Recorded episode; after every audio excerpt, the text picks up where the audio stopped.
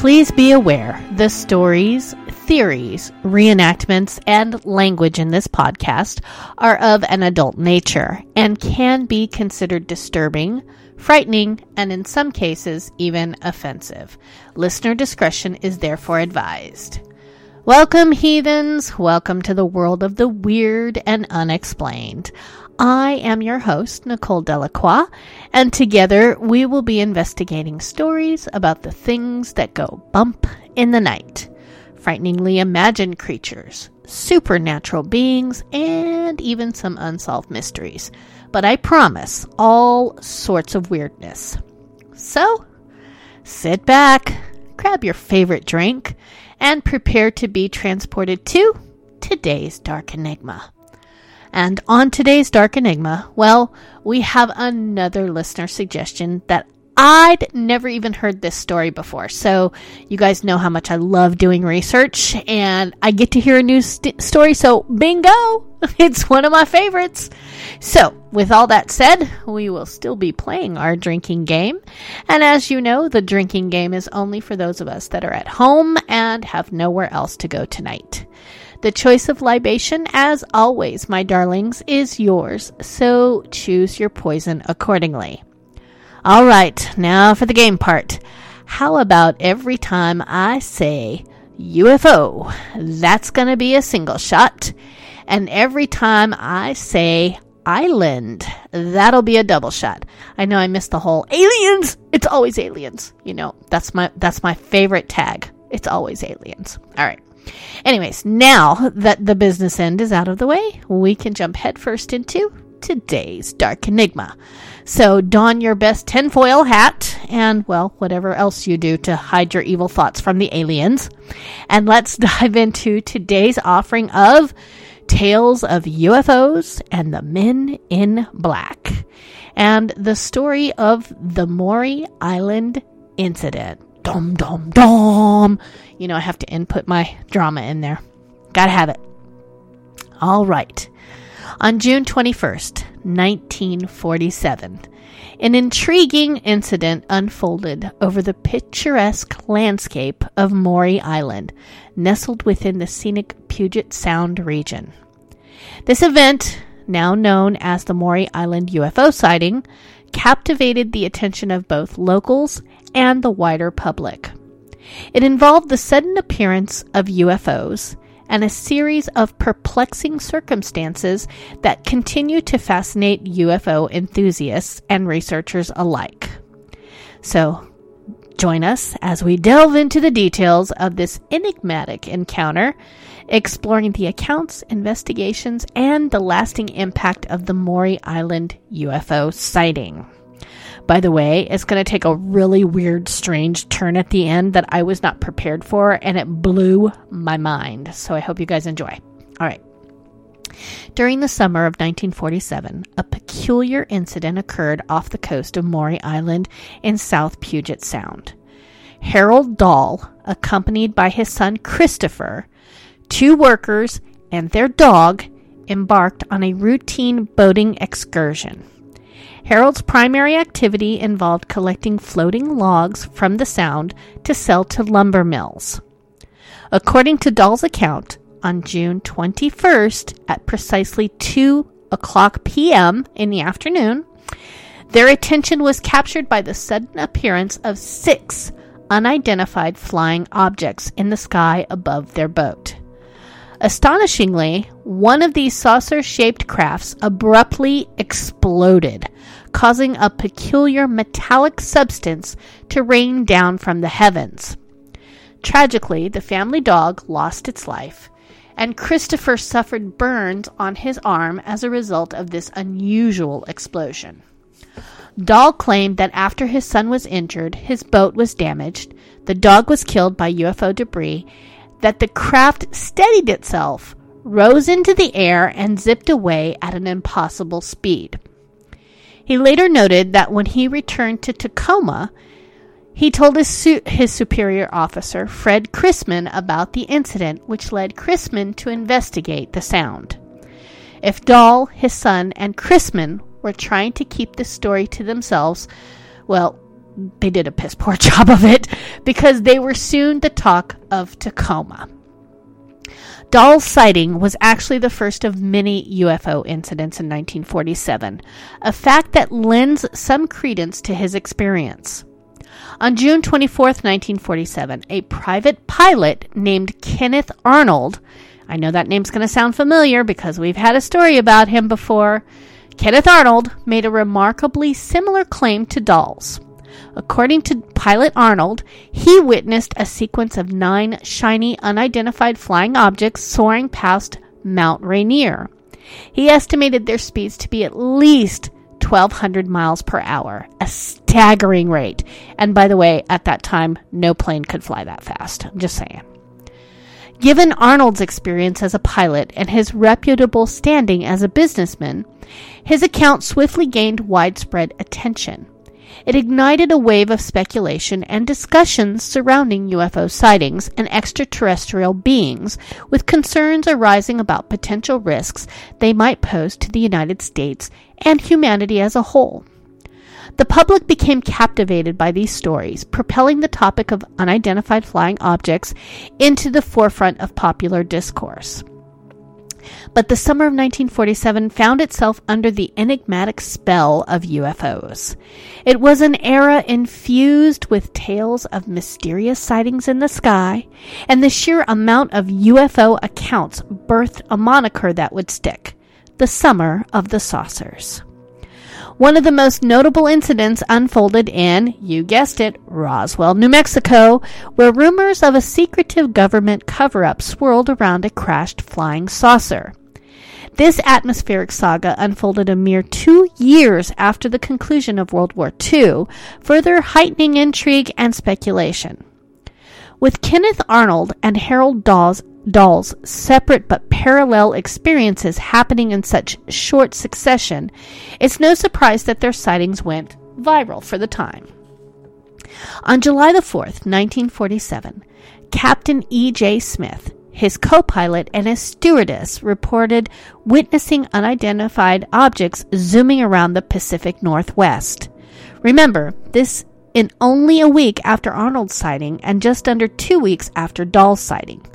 Smith's sighting was pivotal as it was the first UFO officially cataloged by a professional airline pilot.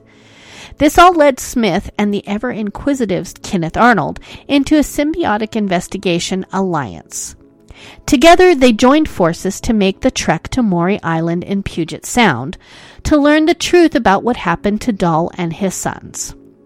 And enter one Ray Palmer. Yep. Before we go back to Puget Sound, there's another very important important part of this equation. Ray Palmer, the publisher of Amazing Stories. This pulp magazine featured stories of high fantasy and science fiction all wrapped up in a pseudo factual style. Palmer was specifically focused on stories about extraterrestrials visiting Earth by way of highly advanced technology. He was fascinated with the way his readers were certain that attacks from both Russia and creatures from beyond the stars were imminent and wanted to get in on the action of a real deal UFO sighting. Palmer wanted to speak to Dahl in person, but he also wanted someone who he felt was legit to interview the man as well. He asked Kenneth Arnold to fly to Tacoma to begin an investigation. And after wiring $200, by the way, that's roughly $3,000 in today's money. Yikes, right? He wired $200 to the pilot. Things got underway. And Dahl told his story to Arnold, and I quote On June 21st, 1947, in the afternoon, about 2 o'clock, I was patrolling the east bay of Maury Island. I, as captain, was steering my patrol boat close to the shore of a bay on Maury Island. On board were two crewmen, my 15 year old son, and his dog. As I looked up from the wheel on my boat, I noticed six very large donut shaped aircraft. End quote. To Arnold, the most intriguing part of Dahl's story was the material that one of the crafts spewed from its center.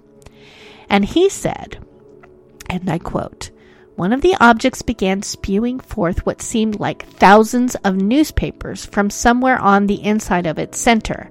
These newspapers, which turned out to be a white type of very lightweight metal, fluttered to earth. End quote. This news excited Arnold like he was a kid in a candy store. He immediately reached out to Army Air Force intelligence officer Lieutenant Frank M. Brown, who made the trip up from Hamilton Field in California with another officer, Captain William L. Davidson, like faster than anything, right? Unfortunately, the moment the men laid eyes on the material, they realized it was nothing more than run of the mill aluminum.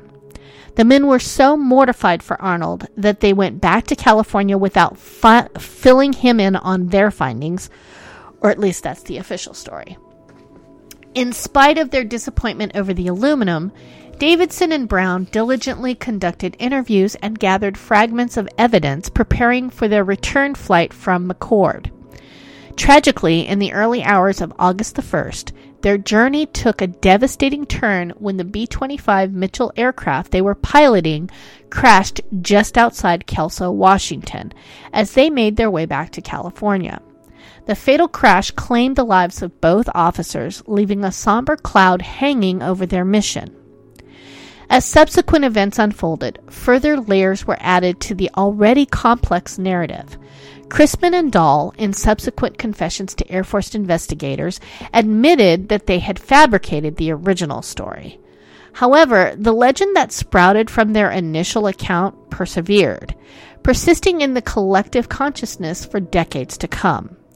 Notably, some writers, including Arnold and Palmer, who penned a book on the case, subtly hinted at a darker truth, insinuating that Davidson and Brown met their untimely demise due to their alleged knowledge of undisclosed secrets.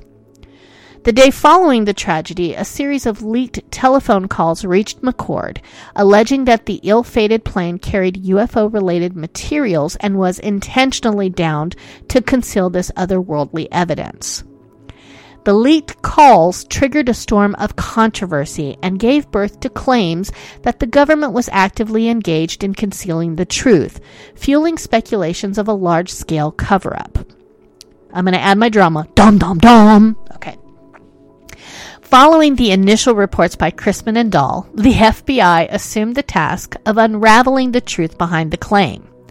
After a thorough investigation, the FBI ultimately determined that the sightings recounted by the two individuals were nothing more than a hoax. Their files documented Dahl's statement where he confessed his intention to declare it a fabrication to avoid further complications. Moreover, the files shed light on Chrisman and Dahl's engagement with various local newspapers and media outlets, sharing alternate versions of their story. The investigation concluded that their motive was to garner attention and publicity with aspirations of striking a lucrative deal with Fantasy Magazine based in Chicago, Illinois. I'm just going to say it. Don't ever lie to me about a freaking alien or UFO. I hate that. Anyways.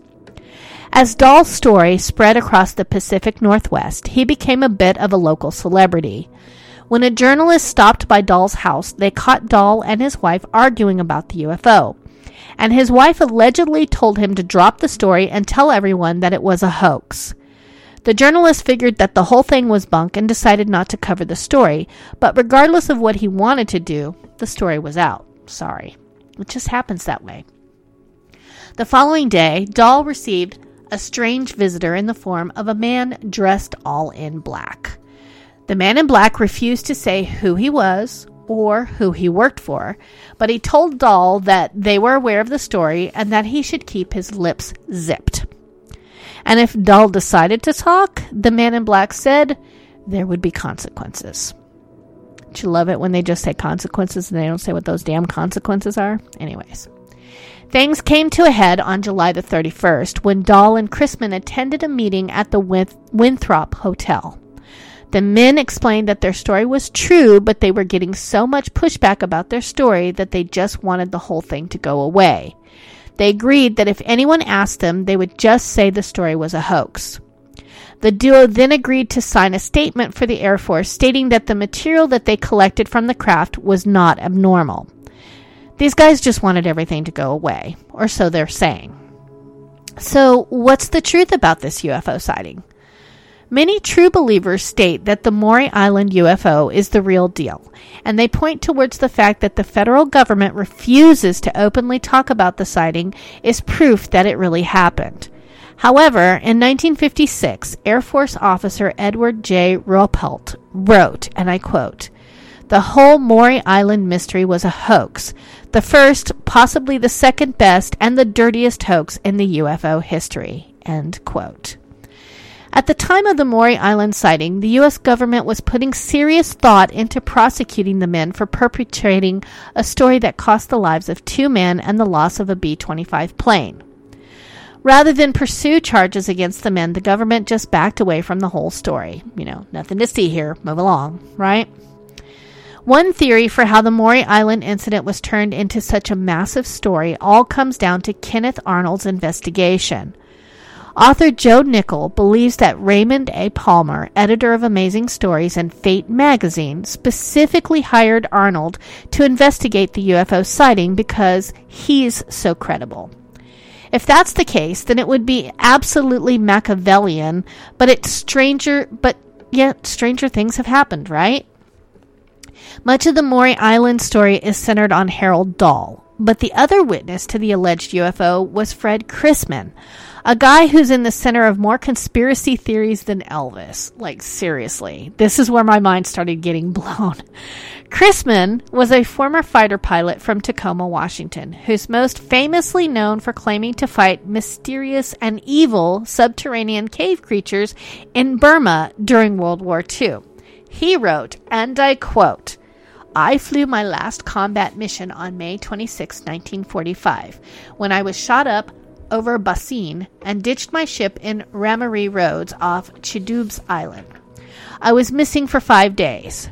I requested leave at Kashmir. I and Capt left Srinagar and went to Rudok, then through the Kesha Pass to the northern foothills of the Karakoram.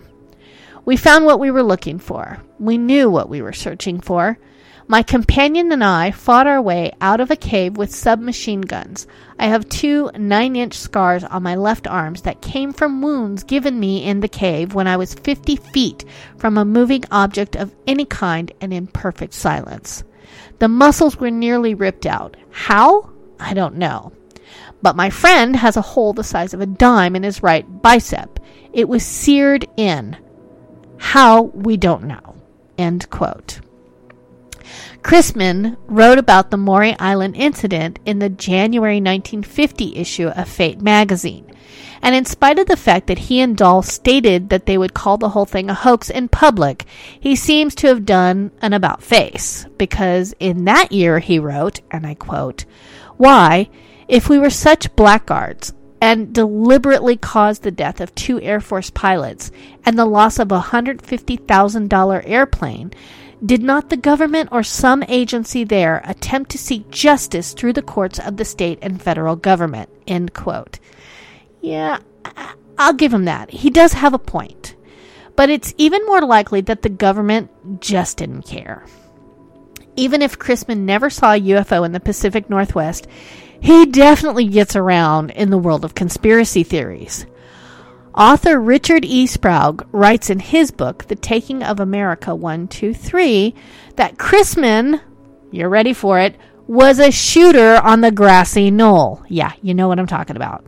To add fuel to his fire, former New Orleans District Attorney Jim Garrison claimed that Chrisman was a member of the Three Tramps, a group of unhoused men arrested by Dallas police following the assassination of President John F. Kennedy. And Jim Garrison said, and I quote, I suggest the only reasonable conclusion is that he, Chrisman, was, and probably is if still around, an operative at a deep cover level in a long range clandestine intelligence mission directly, in terms of our national intelligence paranoia, related to maintaining national security. Chrisman emerges as an operative at a supervisory level, acquired by the ap- apparatus to carry out the menial jobs that are needed to push a current mission forward, a middleman In the final analysis, between the mechanics who eliminate and the handymen who otherwise support a termination mission on one hand, and the distant, far removed, deep submerged command level on the other. End quote. Yeah, I know, blew my mind too. Before he passed away in 1975, Chrisman changed his story again about the Maury Island UFO incident. He stated that instead of a UFO, what he and Dahl saw was a military aircraft illegally dumping radioactive waste into the sound. As far fetched as many of Chrisman's stories are, his version of events that include illegal dumping by the U.S. government really aren't that strange. The Maury Island incident made an appearance in the controversial Majestic 12 documents, where it was alleged that the retrieved metal fragments formed a component of a nuclear reactor. According to these documents, the fragments were then handed over to the CIA for further examination. In his 1999 publication, The UFO Investigator's Handbook, Craig Glenday highlighted the Maury Island incident alongside the Arnold sighting as a significant UFO event centered on Mount Rainier. Glenday referred to the area as a quote unquote UFO laboratory, further emphasizing its relevance in the realm of unidentified aerial phenomena. Although authorities discredit the Maury Island incident, its place in the earliest lore surrounding UFOs and the Men in Black had already taken hold. In 2017, the Washington State Senate even passed a resolution acknowledging the 70th anniversary of the event, further solidifying its significance. Over the years, the island community has maintained a deep interest in their connection to the UFO phenomena and the role they played in its emergence. Extensive investigations were conducted by both the Air Force and the FBI, resulting in comprehensive reports on the Maury UFO incident.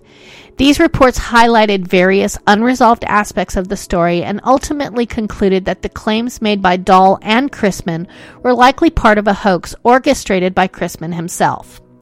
It was suggested that Chrisman's motive behind the fabricated tale was to sell sensational UFO articles to Palmer's mag- magazine. Or maybe Dahl and Chrisman actually came face to face with a UFO. Or maybe a men in black. Or maybe the government's just keeping them silent. Who really knows? And on that note, my darlings, we have come to the end of today's episode. I thank you for joining me here today, and I hope you'll take some time to reach out and share your thoughts about today's episode. You can always reach me and the show at darkenigmapodcast at gmail.com. And if you have a suggestion for a future show, you want to share your thoughts about today's episode, you're bored and you just need somebody to chat with, drop me a line because I do reply to every single email. And just a note, I want to remind you guys that we might be having some interviews coming up soon. I'm trying to get a couple of them together. I have a really interesting guy that I'm trying to nail down a time with. And as soon as I figure out a time, we're going to tell you all about him. He is so interesting. You guys are going to love him. Anyways, on that note, that's all the time I have this evening. I thank you for joining me here on Renegade Talk Radio. And you guessed it, don't forget to tune in next time. See you, my heathens. I love you. We don't sugarcoat shit. This is Renegade Talk Radio. Renegade Talk Radio.